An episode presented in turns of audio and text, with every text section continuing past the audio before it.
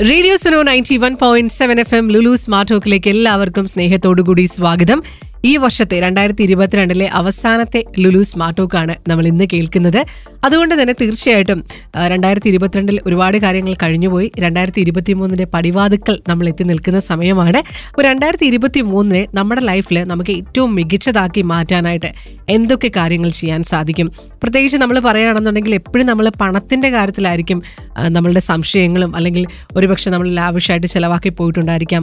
അതല്ലെങ്കിൽ കുറച്ചുകൂടി നമുക്ക് സേവ് ചെയ്യാമായിരുന്നു എന്ന് നമ്മൾ ചിന്തിച്ചിട്ടുണ്ടായിരിക്കും അങ്ങനെ പല കാര്യങ്ങളിലൊക്കെ ഒരു പക്ഷേ നമുക്ക് ചില പാളിച്ചകൾ സംഭവിച്ചിട്ടുണ്ടാകാം. അല്ലെങ്കിൽ നല്ല രീതിയിൽ നമ്മൾ ഈ രണ്ടായിരത്തി ഇരുപത്തിരണ്ടിൽ പണം സമ്പാദിച്ചിട്ടുണ്ടാകാം.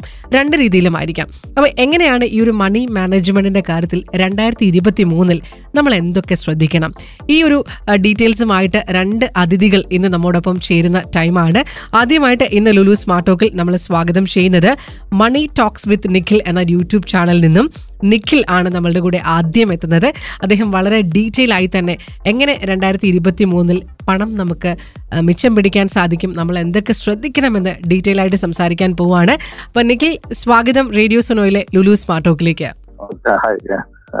യു ഓക്കെ ഏതായാലും രണ്ടായിരത്തി രണ്ടായിരത്തി ഇരുപത്തിരണ്ട് കഴിഞ്ഞ് നമ്മൾ രണ്ടായിരത്തി ഇരുപത്തി മൂന്നിലേക്ക് കടക്കാനായിട്ട് പോവാണ്. സാറിന്റെ യൂട്യൂബ് ചാനലിന്റെ പേര് മണി ടോക്സ് വിത്ത് നിഖിൽ എന്നാണ്. നമ്മളൊക്കെ കാണാറുണ്ട് ചാനൽ കാണാറുണ്ട്.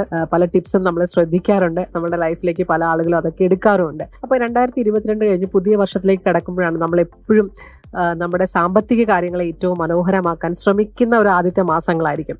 അപ്പോൾ എങ്ങനെയായിരിക്കണം പുതിയ വർഷത്തിലേക്ക് കടക്കുമ്പോൾ നമ്മൾ ശ്രദ്ധിക്കേണ്ട കാര്യങ്ങൾ എന്തൊക്കെയായിരിക്കണം? ഓക്കെ പുതിയ സാധാരണ എല്ലാവരും പറഞ്ഞൊരു കാര്യമുണ്ട്. ഇപ്പൊ ന്യൂ ഇയർ റെസൊല്യൂഷനും കാര്യങ്ങളൊക്കെ. അപ്പോ ഈ ന്യൂ ഇയർ റെസൊല്യൂഷനേക്കാൾ ഉപരി ഒരു ബേസിക് ഡിസിപ്ലിനെ കൊണ്ടുവന്നാൽ ഒന്നായിരിക്കും എസ്പെഷ്യലി ഒരു സേവിങ്സിന് ഇമ്പോർട്ടൻസ് കൊടുക്കുക. അതേമാതിരി ഒരു ഇൻവെസ്റ്റ്മെന്റിന് ഇമ്പോർട്ടൻസ് കൊടുക്കുക. അതിനേക്കാൾ ഉപരി ഒരു മന്ത്ലി എത്ര രൂപ ചെലവാക്കണം എന്നുള്ള ഒരു ബഡ്ജറ്റ് ഉണ്ടാക്കി വെക്കുക. എനിക്ക് തോന്നുന്നു ആ ബഡ്ജറ്റ് ഉണ്ടാക്കണമായിരിക്കും ഫസ്റ്റ് സ്റ്റാർട്ട് അത് കഴിഞ്ഞിട്ട് പിന്നെ ഒരു സേവിങ്സിന് ഇമ്പോർട്ടൻസ് കൊടുക്കുക. ഇത് ഈ വർഷം ആരംഭിക്കുമ്പോൾ ചെയ്യാൻ പറ്റിക്കഴിഞ്ഞാൽ നന്നായിരിക്കും. ഓക്കെ എങ്ങനെയായിരിക്കണം? നമ്മളെപ്പോഴും നമുക്കറിയാത്തൊരു കാര്യമാണ് എങ്ങനെ പണം കൈകാര്യം ചെയ്യാമെന്നുള്ളത്. നമ്മളിൽ തന്നെ പല ടൈപ്പ് ആൾക്കാരുണ്ട്. ചില ആളുകൾ വളരെ ലാവിഷായിട്ട് ചിലവാക്കുന്ന ആളുകളുണ്ടായിരിക്കും. ചില ആളുകൾ ശ്രദ്ധിച്ച് ചിലവാക്കുന്ന ആളുകളുണ്ടായിരിക്കും. ചില ആളുകൾ നല്ലതായിട്ട് ലാവിഷായിട്ട് ചിലവാക്കുകയും ചെയ്യും. എന്നാൽ ഒന്ന് പിടിച്ചു നിൽക്കുകയും ചെയ്യുന്ന ആളുകളുണ്ടായിരിക്കും. ഏത് രീതി ഫോളോ ചെയ്യുന്നതായിരിക്കും നല്ലത്? ഓക്കെ ഇത് ഓരോരുത്തർക്ക് ഓരോ രീതിയാണല്ലോ. പക്ഷെ എപ്പോഴും നമ്മളൊരു നമ്മുടേതായ ഒരു ലൈഫ് സ്റ്റൈൽ മെയിന്റെയിൻ ചെയ്യാം അതോടൊപ്പം തന്നെ ഒരു കൃത്യമായിട്ടുള്ള ഒരു സേവിങ്സും ഉണ്ടാക്കി വെക്കാം അല്ലാന്നുണ്ടെങ്കിൽ നമുക്ക് എപ്പോഴും ഒരു വിഷമമായിരിക്കും ഒരു സാറ്റിസ്ഫാക്ഷൻ കിട്ടത്തില്ല. അപ്പോ നമ്മുടെ ഒരു ഒരു കുടുംബ പശ്ചാത്തലത്തിനനുസരിച്ചുള്ള ഒരു ലൈഫ് സ്റ്റൈൽ മാനേജ് ചെയ്യാനുള്ള ഒരു ബഡ്ജറ്റ് വെക്കുകയും. എന്നാ അതോടൊപ്പം കുറച്ച് അറ്റ്ലീസ്റ്റ് ഒരു എത്രയാണോ ബഡ്ജറ്റ് മനസ്സിലാക്കിയിട്ട് ഒരു ആറ് മാസത്തേക്ക് കണക്കാക്കണമൊക്കെ ഒരു എമർജൻസി ഫണ്ടൊക്കെ മാറ്റി വെക്കുക. ഒരു റെയിനി ഫണ്ട് എന്ന് പറഞ്ഞിട്ട് ഇൻ കേസ് വല്ല അഡ്ഹോക്ക് ആയിട്ട് വല്ല ചെലവ് വന്നാൽ മാനേജ് ചെയ്യാനായിട്ട്. അതോടൊപ്പം ബേസിക് ഇൻഷുറൻസ് ഒക്കെ മാറ്റി വെക്കുക. അത് കഴിഞ്ഞിട്ട് ഒരു ഇൻവെസ്റ്റ്മെന്റിന് ഇമ്പോർട്ടൻസ് കൊടുക്കുക. എനിക്ക് തോന്നുന്നത് ഒന്നും ചെയ്യാത്ത ആൾക്കാരാണെങ്കിൽ ഇങ്ങനെയൊക്കെ പറഞ്ഞ ബുദ്ധിമുട്ടാണ്. അവർക്കും കിട്ടണ പൈസ പത്ത് ശതമാനം അവർ സേവ് ചെയ്യാൻ തുടങ്ങി കഴിഞ്ഞാൽ അത് തന്നെ ഒരു നല്ല ബിഗിനിങ് ആയിരിക്കും എന്നാണ് എനിക്ക് തോന്നുന്നത്. ഓക്കെ നോർമലി അങ്ങനെ തുടങ്ങുമായിരിക്കും നല്ലത്.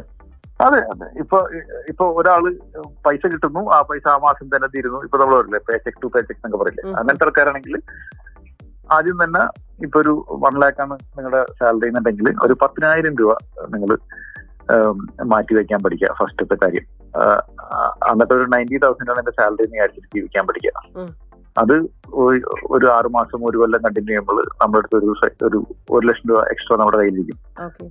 അത് കാണുമ്പോൾ നമുക്ക് പിന്നെയും ഒരു ഒരു എന്താ പറയാ ഒരു മെന്റലി നമുക്കൊരു സാറ്റിസ്ഫാക്ഷൻ തോന്നും. അതോടൊപ്പം ഒരു മോട്ടിവേഷൻ തോന്നും. ഇങ്ങനെ സേവ് ചെയ്ത് കഴിഞ്ഞാൽ കുറച്ചും കൂടി നല്ലതാണെന്നുള്ളത്. അതായിരിക്കണം. എനിക്ക് തോന്നുന്നു ബിഗിനിങ് തുടങ്ങാവുന്ന ഒരു കാര്യം. ആ ഒരു ആഗ്രഹം ഉണ്ടാകുമ്പോഴായിരിക്കും പിന്നെയും സേവ് ചെയ്യാനായിട്ട് മനസ്സ് തോന്നിപ്പിക്കുക അല്ലേ? അതെ അതെ ഡെഫിനറ്റ്ലി ഇത് ശരിക്കും പറഞ്ഞാൽ എല്ലാവർക്കും സേവ് ചെയ്യാൻ പറ്റും. നമ്മൾ വിചാരിക്കും ഇപ്പൊ നമ്മൾ ബോംബെയിലൊക്കെ പറയും. നമ്മൾക്ക് അയ്യായിരം രൂപ കിട്ടിയാലും ജീവിക്കുക എന്ന അമ്പത് അമ്പത് ലക്ഷം രൂപ കിട്ടിയാലും ജീവിക്കാന്ന് പറയും. വളരെ ചെറുതിലും വളരെ വലുതായിട്ടും ബോംബെയിൽ ജീവിക്കാൻ എപ്പോഴും പലരും പറഞ്ഞു കേട്ടിട്ടുള്ള ഉം ഉം. അത് സത്യമാണ്. നമ്മൾ ബോംബെയിൽ ചെന്ന് കഴിഞ്ഞാൽ നമുക്ക് മനസ്സിലാവും.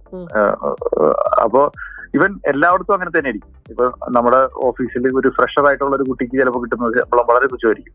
അയാളും ജീവിക്കുന്നുണ്ട്. ഓഫീസിൽ ഏറ്റവും കൂടുതൽ സാലറി കിട്ടുന്ന ആളും ജീവിക്കുന്നുണ്ട്. പക്ഷെ എത്ര രൂപ അയാൾ മാറ്റി വെക്കുന്നുണ്ടെന്നുള്ളതാണ് ഏറ്റവും വലിയൊരു പ്രശ്നം പറഞ്ഞു കഴിഞ്ഞാൽ.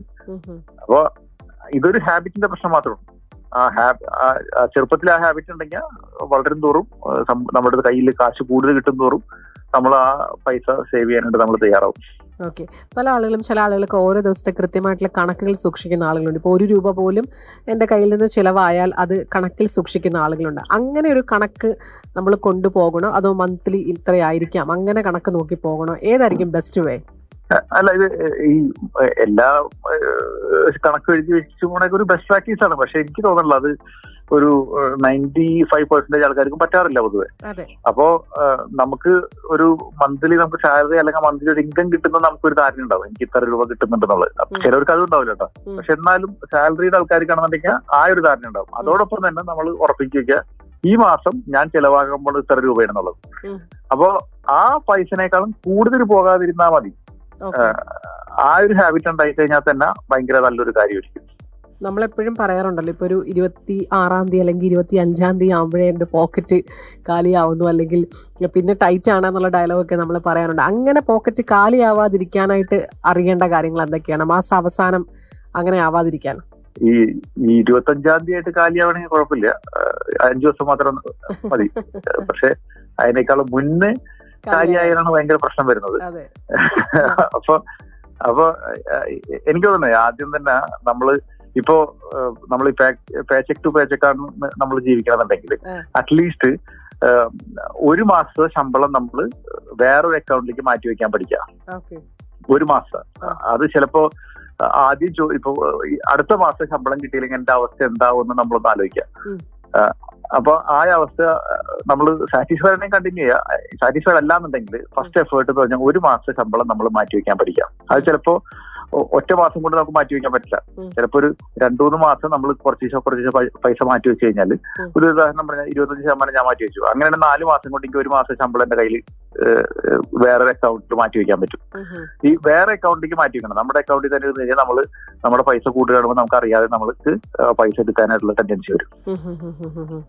ഇതാണ് ആദ്യം ചെയ്യേണ്ടത്. അപ്പൊ ഒരു മാസം പൈസ നമ്മൾ മാറ്റി വെക്കുമ്പോൾ നമുക്ക് തന്നെ ഒരു കോൺഫിഡൻസ് ഓ എന്നെ കൊണ്ട് പറ്റിയെന്നുള്ളത്. ഇത് കഴിയുമ്പോൾ അറ്റ്ലീസ്റ്റ് നമ്മുടെ ഒരു ബഡ്ജറ്റ് ഉണ്ടാക്കി വെച്ചിട്ടുണ്ടല്ലോ. നമ്മളിപ്പോ പറയുന്നത് എനിക്ക് ഒരു ലക്ഷം രൂപ അമ്പതിനായിരം രൂപയ്ക്കാണ് ഞാൻ ജീവിക്കണമെന്നുണ്ടെങ്കിൽ അറ്റ്ലീസ്റ്റ് ആറ് മാസം. എന്ന് വെച്ചാൽ ഫിഫ്റ്റി തൗസൻഡ് ഇന്റു സിക്സ് മൂന്ന് ലക്ഷം രൂപ നമ്മൾ മാറ്റി വെക്കാം ഞാൻ രൂപ കണക്കിലാണ് പറഞ്ഞത്. നിങ്ങൾ അവിടുത്തെ ഒരു ഖത്തറിലത്തെ. കറൻസി റിയാലായിട്ട് നിങ്ങൾ നിങ്ങളുടേതായ രീതിയിൽ കൺവേർട്ട് ഞാൻ പറഞ്ഞ ശതമാനങ്ങൾ മാത്രം എടുത്താൽ മതി. അപ്പോ ഈ- പറഞ്ഞ നിങ്ങളുടെ പൈസ at least especially N R ഐസിനോട് എനിക്ക് എപ്പോഴും പറയാനുള്ള ഒരു ഒരു അഡ്വൈസ് അല്ലെങ്കിൽ റെക്കമെൻഡേഷൻ അല്ലെങ്കിൽ എന്റെ ഒരു എന്താ പറയാ ഞാൻ ബേസിക് ആയിട്ട് ഞാനിപ്പോ എന്റെ ഒരു എന്റെ ഒരു എന്റെ ബന്ധുക്കളോട് ഫ്രണ്ട്സിനോട് പറയുകയാണെങ്കിൽ ഞാൻ ഇങ്ങനെ പറയുള്ളൂ. അറ്റ്ലീസ്റ്റ് അമ്പത് ശതമാനമെങ്കിലും നിങ്ങൾക്ക് മാറ്റി വെക്കാൻ പറ്റുന്നുണ്ടെങ്കിൽ നിങ്ങൾ ഖത്തറിൽ പോയി നിന്നാൽ മതി. അല്ലെങ്കിൽ മടിക്ക് നാട്ടിൽ നിന്ന് വീട്ടിലെ അമ്മയുടെയും അച്ഛന്റെ ഒക്കെ ചായയും പരിപ്പുടയൊക്കെ വെച്ച് ജീവിച്ചാൽ മതി. നമ്മൾ ഈ പറഞ്ഞ മരുഭൂമിയിലൊക്കെ പോയി നിൽക്കുമ്പോൾ. അറ്റ്ലീസ്റ്റ് അമ്പത് ശതമാനമെങ്കിലും നമുക്ക് സേവ് ചെയ്യാൻ പറ്റണം. അതല്ലാന്നുണ്ടെങ്കിൽ ഒന്നില്ലെങ്കിൽ നിങ്ങളുടെ ജോലി മാറിയിട്ട് കുറച്ചും കൂടി ശമ്പളം ഉള്ളതിലേക്ക് മാറണം. അല്ലാന്നുണ്ടെങ്കിൽ നിങ്ങളുടെ ചെലവ് കുറച്ചിട്ട് നിങ്ങൾ പകുതിയിൽ ജീവിക്കാൻ പഠിക്കണം. അല്ലെങ്കിൽ ഇത് വർത്തല്ല നമ്മൾ ഈ. പുറത്തു പോയി നിൽക്കണേൽ. അപ്പൊ ഈ ഒരു കൺസെപ്റ്റ് നമ്മൾ കൊണ്ടുവന്നാൽ തന്നെ അറ്റ്ലീസ്റ്റ് ആദ്യം സീറോ ആണെങ്കിൽ ഒരു മാസത്തേക്കുള്ളത്. എന്നിട്ട് ഒരു ആറ് മാസത്തേക്കുള്ളത്. അതായി കഴിഞ്ഞാൽ തന്നെ നമ്മൾ ഈ പറഞ്ഞ എന്താ പറയാ ഇരുപത്തഞ്ചാം തീയതി ആവുമ്പോഴേക്കും പൈസ തീരുന്നു എന്നുള്ളൊരു പ്രശ്നം തീരും. അപ്പൊ പ്രവാസികളാണെങ്കിൽ പോലും നമ്മൾ ചെയ്യുന്ന പ്രധാനപ്പെട്ട അബദ്ധങ്ങൾ എന്ന് പറഞ്ഞിട്ട് സാർ ഒരിക്കലും ഒരു വീഡിയോ ചെയ്തിട്ടുണ്ടായിരുന്നു. അപ്പൊ അതിൽ സാർ എന്തൊക്കെ. പോയിന്റ്സ് ആണ് മെൻഷൻ ചെയ്തിട്ടുണ്ടായിരുന്നത്? അത് എങ്ങനെ നമുക്ക് ആ പ്രശ്നങ്ങളെ റെക്ടിഫൈ ചെയ്യാൻ പറ്റും? അല്ല അതെ ഈ ഈ പറഞ്ഞ പ്രശ്നം ഈ പറഞ്ഞ അബദ്ധങ്ങൾ എന്ന് പറയാതെ ഞാൻ ഈ വീഡിയോ ചെയ്യുന്ന ടൈമിൽ എന്റെ ഒരു ക്ലയന്റ് എന്നെ വിളിച്ച് പറഞ്ഞതാ. എനിക്ക് ഇത് ചെയ്യണം എന്ന് പറഞ്ഞിട്ട്. ആൾ എനിക്ക് വരി വരിയായിട്ട് പറഞ്ഞ മൂന്ന് കാര്യങ്ങൾ മാത്രമാണ് ഞാൻ ആ വീഡിയോയിൽ പറഞ്ഞത്. അപ്പൊ അത് ശരിക്കും പറഞ്ഞ ആൾ പറഞ്ഞ എൻ ആർ ഐസ് എല്ലാവരും ചെയ്യുന്ന കാര്യം എന്ന് പറഞ്ഞിട്ടാണ് എന്നോട് പറഞ്ഞത് തന്നത് ഇവൻ ഞാനിപ്പോ എന്റെ എൻ ആർ ഐ ക്ലയൻസിനോട് സംസാരിക്കുമ്പോഴും അവരും ചെയ്തുകൊണ്ടിരിക്കുന്ന ഒരു പ്രശ്നമാണ് കാരണം ചിലപ്പോ നാട്ടിൽ നിന്ന് ചിലപ്പോ ഒരു എന്താ പറയാ ഒരു പതിനായിരം രൂപ പോലും കിട്ടുന്ന ജോലി കിട്ടാത്ത ആൾക്കാരായിരിക്കും ചിലപ്പോൾ ഓടി ഗൾഫിലേക്ക് പോണത്. അപ്പോ അവർക്ക് പെട്ടെന്ന് തന്നെ ഒരു എന്താ പറയാ നാട്ടിലത്തെ ഒരു ലക്ഷത്തിന് ഈക്വലന്റ് ആയിട്ടുള്ള വരുമാനം കിട്ടും. അത് കാണുമ്പോൾ തന്നെ ഇവർക്ക് ഭയങ്കര ഒരു സ്നേഹ സന്തോഷവും കോൺഫിഡൻസ് ഒക്കെ വരും. ഇത് ബാങ്കിലേക്ക് പൈസ അയക്കാനാണ്? ബാങ്ക് മാനേജേഴ്സ് വിളിച്ചു പറയും നിങ്ങൾക്ക് ഇത്ര രൂപ വരുന്നുണ്ടല്ലോ ഞാൻ ഞങ്ങൾ നിങ്ങൾക്ക് ലോൺ തരാം. അല്ലെങ്കിൽ നിങ്ങൾക്ക് കുറെ ഇൻവെസ്റ്റ്മെന്റ് പ്രൊഡക്റ്റുകൾ തരാം എന്നൊക്കെ പറഞ്ഞിട്ട്. പിന്നെ ഇവർ വരുമ്പോ ഒത്തിരി ഇങ്ങനെ പറയണ കേൾക്കുമ്പോ നമുക്കും തോന്നും ഞാൻ ഇത്ര പൈസ ഉണ്ടാക്കിയിട്ട് ഞാൻ എന്തിനൂടെ ഇത്ര കഷ്ടപ്പെട്ട് ജീവിക്കണത്? അപ്പൊ നമ്മുടെ വീട് ചിലപ്പോ നല്ലതായിരിക്കില്ല. വീട്ടിലേക്ക് അപ്പൊ തന്നെ വേണ്ടാത്ത മോഡിഫിക്കേഷൻ നമ്മൾ വരുത്തും. ഇപ്പൊ ഞാൻ പറഞ്ഞത് വീട് മോഡിഫിക്കേഷൻ വരുത്തണ്ടെന്നല്ല പറഞ്ഞത്. പക്ഷെ അത് അനാവശ്യത്തിനാണോ ആവശ്യത്തിനാണോ നമ്മൾ മനസ്സിലാക്കണം. അപ്പൊ അനാവശ്യത്തിനുള്ളതാണെങ്കിൽ ബുദ്ധിമുട്ടാണ്.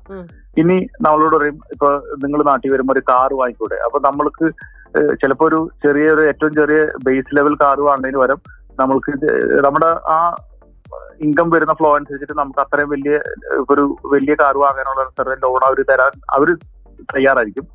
അതനുസരിച്ചിട്ട് നമ്മൾക്ക് വേണമെന്ന് ഉള്ളൊരു ചോയ്സ് എടുക്കാൻ നമ്മൾ തയ്യാറാവണം. അപ്പോ പിന്നെ നമ്മൾ ചെല്ലുമ്പോ ഒത്തിരി ഇൻഷുറൻസുകാർ വന്നിട്ട് പറയും ഈ പോളിസി നല്ലതായിരിക്കും ആ പോളിസി നല്ലതാണെന്ന് പറയും. ഇനി കുറെ ലാൻഡിന്റെ ബ്രോക്കേഴ്സ് വന്നിട്ട് പറയും ഇത് ഭയങ്കര നല്ല ഡീലാണ് ഇപ്പൊ കിട്ടിയില്ല എന്നുണ്ടെങ്കിൽ നമ്മൾക്ക് ആകെ പ്രശ്നമാവുന്നത് ഇത് കഴിഞ്ഞിട്ട് നമ്മൾ അവിടെ വന്നിട്ട് പറയും എനിക്ക് രണ്ട് ശതമാനത്തിനും നാല് ശതമാനത്തിനും ചെറിയ വലിയ ലോൺ കിട്ടാനെന്ന് പറഞ്ഞ് ഖത്തറിൽ ലോൺ എടുത്തിട്ട് ഇവിടെ കൊണ്ടുവരും. ഇതൊക്കെ ആകുമ്പോൾ പിന്നെ നമ്മൾ ലൈഫ് ലോങ് ആയിട്ട് ഇ എം ഐ അടയ്ക്കാനായിട്ട് നിർബന്ധത്തിലാവും അവിടെ തുടങ്ങിയിട്ട്. ഇതൊന്നും ചെയ്യാതെ നമ്മൾ ആദ്യം തന്നെ നമ്മുടെ കാശ് കുറച്ച് ഉണ്ടാക്കി വെക്കുകയാണെന്നുണ്ടെങ്കിൽ നമുക്ക് ഇത് ഈ പറഞ്ഞ ഇ എം ഐ ഒന്നും അടയ്ക്കാതെ തന്നെ. വളരെ തൃപ്തിയായിട്ട് നമുക്കിത് മാനേജ് ചെയ്യാൻ പറ്റും അപ്പൊ ആദ്യം തന്നെ ഒരു ഒരു പ്ലാനിങ് ഉണ്ടാക്കി വെക്കുക. ഇപ്പൊ പലപ്പോഴും ഒരു ഇപ്പോ നിങ്ങൾക്ക് സ്വന്തമായിട്ട് പ്ലാൻ ചെയ്യാൻ പറ്റുന്നുണ്ടെങ്കിൽ നിങ്ങൾ സ്വന്തമായിട്ട് പ്ലാൻ ചെയ്യുക. അല്ലാന്നുണ്ടെങ്കിൽ ഏതെങ്കിലും ഒരു ഫിനാൻഷ്യൽ പ്ലാനറുടെ അടുത്ത് പോയിട്ട് നമ്മൾ ഡോക്ടറുടെ അടുത്തും വക്കീലിന്റെ അടുത്തൊക്കെ പോകൂലേ? ഇതേമാതിരി നമ്മളൊരു അവരുടെ അടുത്ത് ചെന്നിട്ട് നമ്മുടെ ശമ്പളം എത്രയാണ് നമ്മുടെ ആഗ്രഹങ്ങൾ എത്രയൊക്കെയാണ് നമ്മുടെ റെസ്പോൺസിബിലിറ്റി എത്രയൊക്കെയാണ് എന്താണെന്ന് മനസ്സിലാക്കിയിട്ട് ഒരു പ്ലാൻ ഉണ്ടാക്കിയിട്ട് അതനുസരിച്ചിട്ട് ഇൻവെസ്റ്റ്മെന്റ് ചെയ്യാൻ തുടങ്ങി കഴിഞ്ഞു കഴിഞ്ഞാൽ കുറച്ചുകൂടി നല്ലതായിരിക്കും. ഞാൻ ഒരു കാര്യം കൂടി ചേർത്ത് പറയാ. അറ്റ്ലീസ്റ്റ് നമുക്കൊരു ഒരു മാന്യമായിട്ടുള്ള ഒരു ശമ്പളമായിട്ടുള്ള ഒരു ജോലിക്ക് നമ്മൾ മാറിക്കഴിഞ്ഞു കഴിഞ്ഞാൽ ഇമ്മീഡിയറ്റ് ആയിട്ട് യാതൊരുവിധ ലോൺ എടുക്കണേതായ അല്ലാന്നുണ്ടെങ്കിൽ ഇമ്മീഡിയറ്റ് ആയിട്ടുള്ള വലിയൊരു ഇൻവെസ്റ്റ്മെന്റിലേക്ക് നീങ്ങരുത്. ആദ്യം തന്നെ നമ്മളൊന്ന് ഡൈജസ്റ്റ് ചെയ്യണം. ഈ ഇൻകം താങ്ങാനുള്ള മാനസിക പ്രിപ്പറേഷൻ എനിക്ക് ഉണ്ടാന്നുള്ളത് എന്നിട്ട് വേണം നമ്മൾ ഇങ്ങനത്തെ ഓരോരോ റെസ്പോൺസിബിലിറ്റി ഏറ്റെടുക്കാനായിട്ട് ഇനിയും ചില കാര്യങ്ങൾ കൂടി നിഖിൽ നമ്മളുടെ അടുത്ത് ഷെയർ ചെയ്യുന്നുണ്ട്. നമ്മൾ അറിഞ്ഞിരിക്കേണ്ട പ്രധാനപ്പെട്ട പോയിന്റ്സ് ആണ്. അതിലേക്ക് കൂടി നമുക്ക് എത്താനായിട്ടുണ്ട്. അതിനായിട്ട് കേട്ടുകൊണ്ടേയിരിക്കാം. Radio Suno ninety one point seven F M